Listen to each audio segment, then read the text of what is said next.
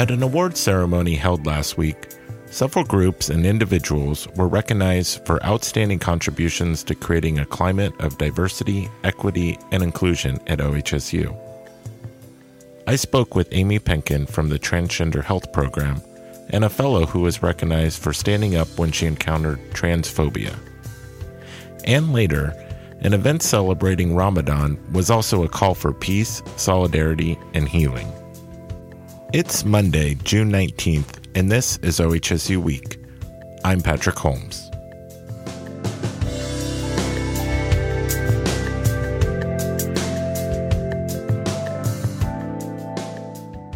On Monday, June 12th, the OHSU Diversity and Inclusion Award Ceremony was held in the OHSU Auditorium.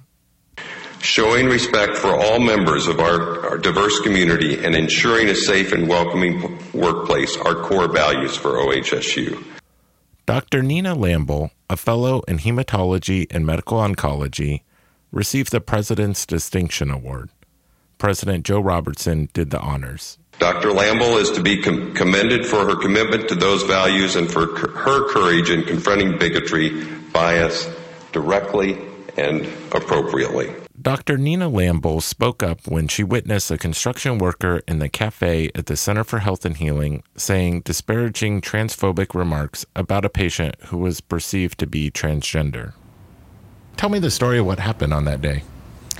So I was down at the CHH cafe, and um, there was a group of construction workers who had come in to eat, and some other people sitting next to them who weren't construction workers. Um, and there was an individual who walked by and they started saying some comments that were pretty inappropriate about that individual who um, appeared to be transgendered. And um, my heart started beating fast, and I was thinking, oh gosh, like these are totally inappropriate. And I was trying to think of what to say, but I was nervous. And anyway, they kind of stopped and they, they went to go get more food. And I still kept thinking about it. And then that individual walked back by and they started up again. And some of their remarks were um, a little bit aggressive and kind of threatening violence. And so I was like, I, I can't just say nothing. So I stood up and I went and talked to the groups and I tried to be really calm and just tell them, you know, this is um, a place where we see a lot of people who are different and we respect everyone and we're all, you know, we're all taking care of each other. And I tried to go down that route, and it didn't necessarily go well, but I tried to keep it um, civil and, and really seem like I was reaching out to, you know, stand up for the individual who they were talking about, but also kind of keep them included in the conversation. What kind of went through your mind as you were making that decision to whether or not to say something? Because I know that that's it's really hard in those moments to to you know you want to say something and it's it's it's it's hard to actually do it. Um, you know it was a lot of different things. Um, i would hope that somebody would say something if it were me that they were targeting. Um, you know I'm, I'm a new mom and i was thinking like oh my gosh if like this was my child i mean that is someone's child you know what what would that would be awful you know knowing that they were being disparaged in that way um, and I've also had um, friends who have been in that situation. And I remember reflecting after the fact um, would I have had the guts to stand up and say something? And I think while you certainly can be scared to say something, I think it's actually a lot scarier to reflect back on it and know that you didn't say something. So, kind of all those things and lots of adrenaline. At the award ceremony, you mentioned the Respect for All campaign and kind of the the the stance that leadership has taken on these issues. What, how did that kind of calculate into your decision to say something in that situation? It definitely did. I mean, I think that OHSU has been so vocal. Um, you know, even something as simple as us getting emails all the time saying, you know, respect for all, or the posters that are up. And I know they have a lot of activities, and it's evident, you know, based on the other award winners who are devoting um, their life's work to inclusiveness, equity, and diversity. Um, that there's a lot going on here. You know, I'm I'm from the Midwest, and um, I just don't really remember a lot of that where I went to school. I don't remember like receiving all those vocal kind of reminders of how everybody is included. And um, I think, especially in this last year, it's been really important to be loud about that um, and, and kind of knowing that nothing should be controversial about standing up for somebody else, but it definitely, obviously, isn't here because um, the whole institution um, is is being loud about it and, and very vocal. Were you surprised to be recognized in this way for that situation? Oh yeah, and and a little embarrassed to be honest, um, because I think that there are so many people who are working every single day, um, you know, very purposefully to to combat these types of things, and I know that there are also people who, just like me, will run into things that. Um, um, present themselves and, and, they stand up for others. So I'm certainly not the only person to have done that. Um, and so that that's you know I, I, want to be aware of the fact that there's so much else going on um, along the same lines. And also, it's a little, on the other hand, tough because it's so lovely to get the support and encouragement but I do feel badly for the person who was being disparaged because that person, you know, didn't necessarily get that outpouring of support. Um, and they're the ones that were the target of that um, attack that day. And so uh, I'm not really sure how to bridge that gap, but that's something else I think about. Well, I think you raise a good point that, you know, probably with any sort of recognition program or award ceremony, you're you're not everyone who does great things is going to be recognized, but those um, those examples that for whatever reason kind of stand out or you know get noticed, you know, serve as a great example for everyone else, and and I'm sure that um, you know everyone else who's ever been in that situation and stood up appreciates the fact that that you know kind of behavior is being recognized. Yeah, you know, Dr. Gibbs came up to me afterwards and and said the same thing, kind of along those lines. And um, you know, ultimately, we're we're at a teaching institution, so if one person is able to gain you know a touch of more courage for hearing that story, then that's awesome. So I do I do appreciate that. Well, congratulations and thank you. Thank you so much. Amy Penkin coordinates the Transgender Health Program. The program and Amy herself were finalists for two different awards. Hello. Thank you for taking time on your day off to speak with me. At the Diversity Inclusion Award ceremony, you were actually a finalist in two different categories. Um, in the Diversity, Equity, and Inclusion Champion Individual Award category, and the Transgender Health Program was also a finalist in the program category. What are you most proud of about your work so far at OHSU?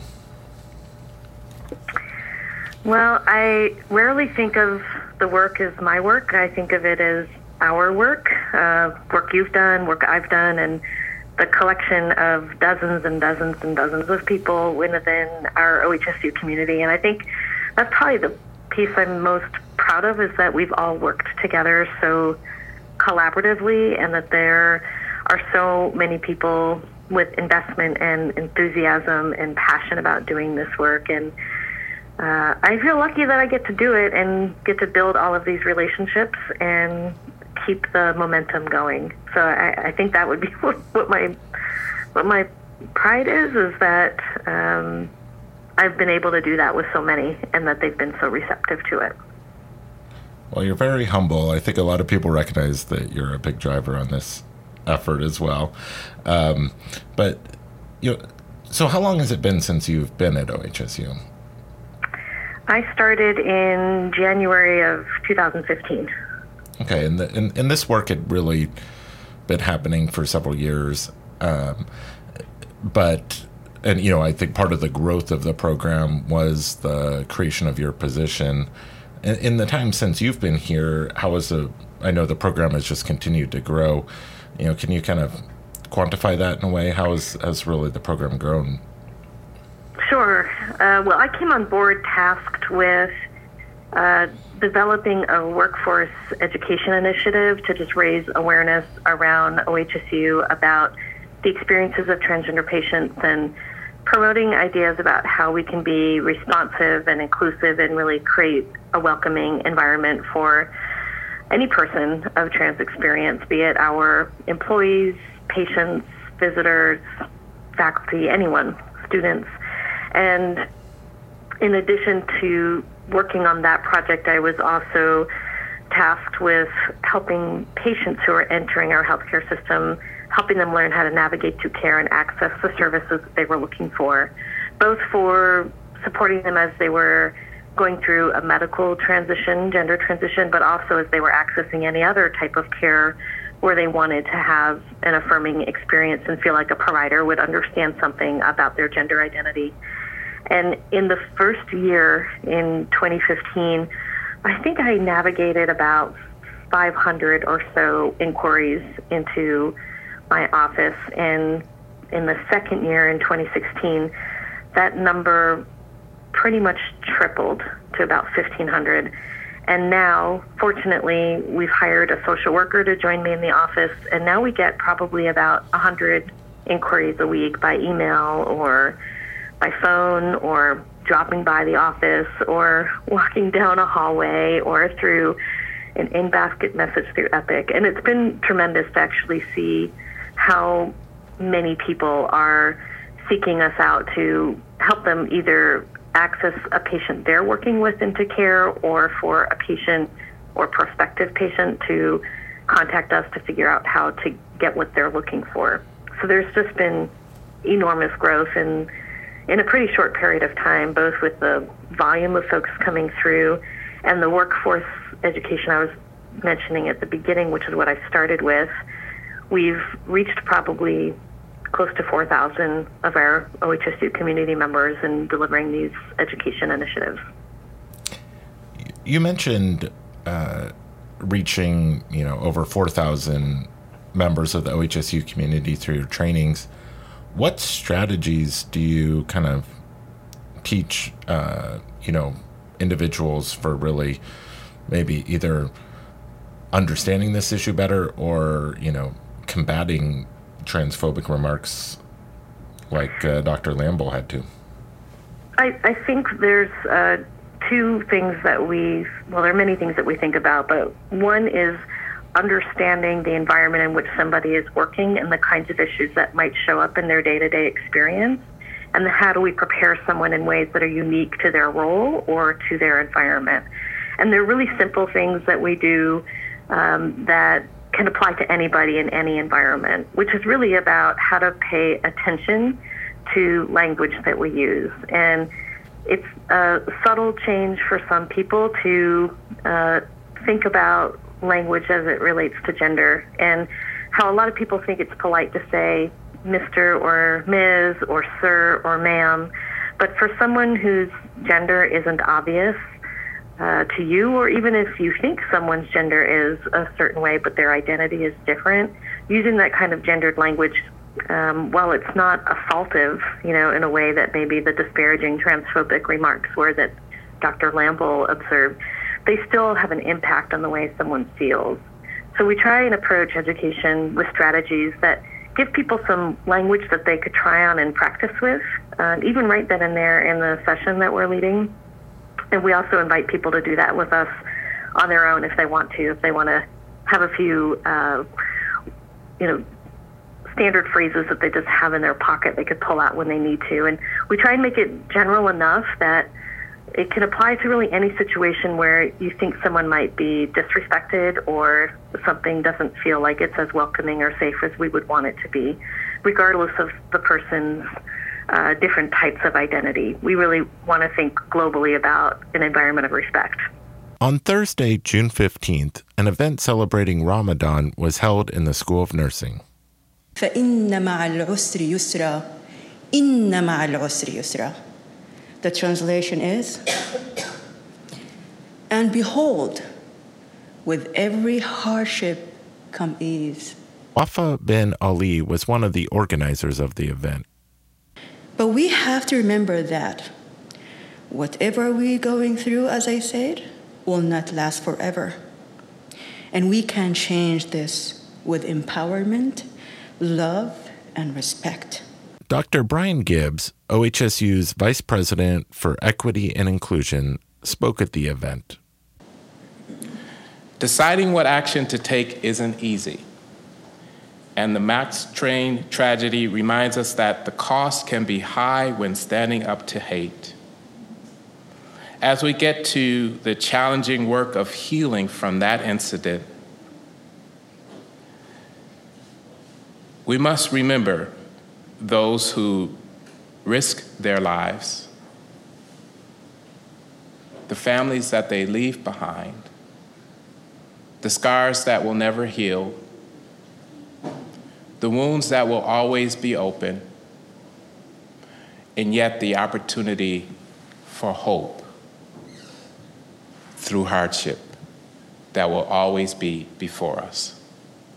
Dr. Zakir Khan from the Council on American Islamic Relations of Oregon also spoke. I went to law school to close Guantanamo Bay.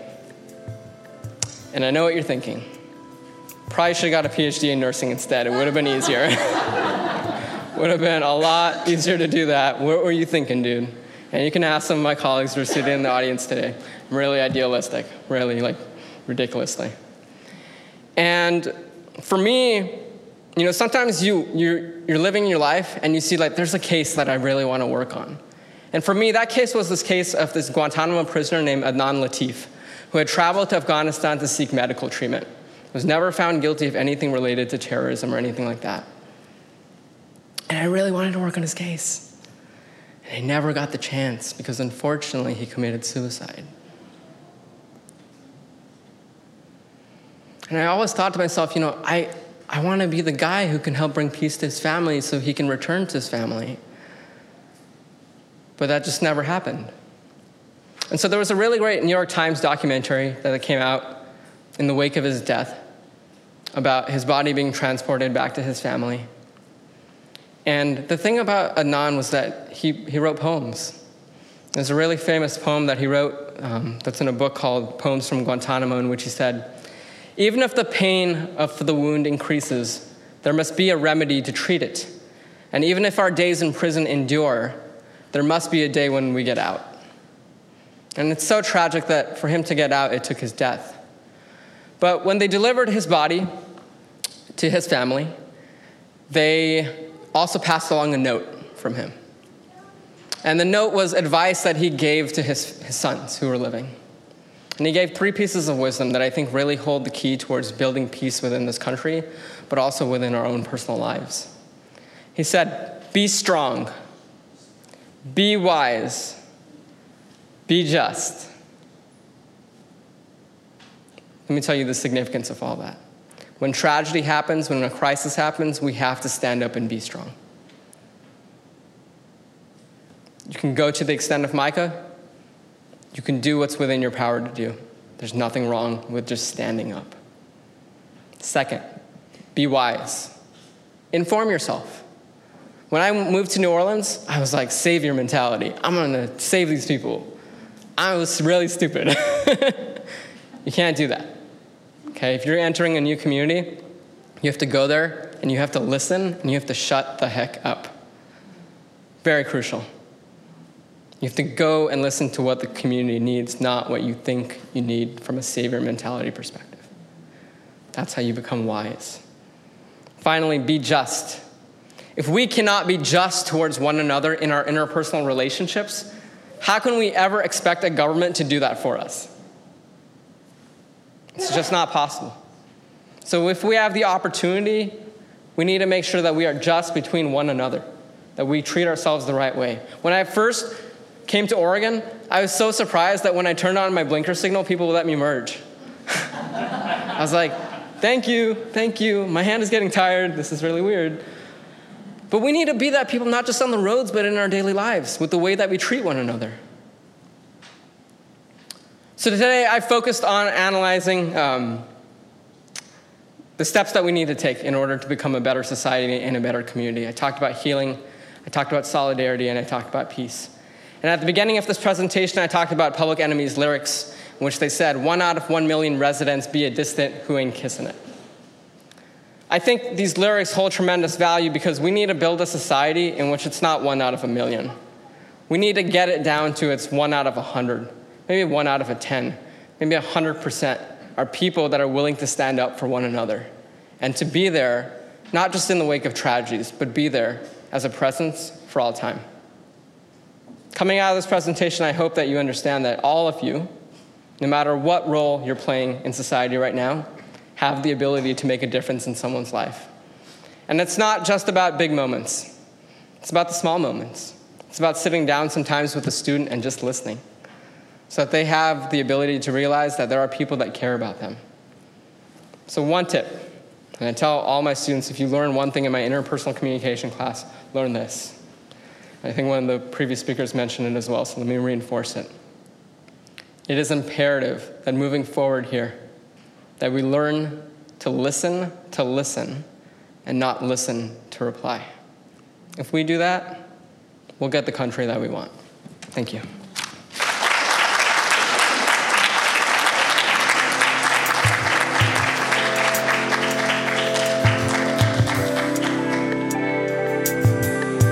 OHSU Week is a production of Strategic Communications. It's edited by me. I'm Patrick Holmes. See you next week.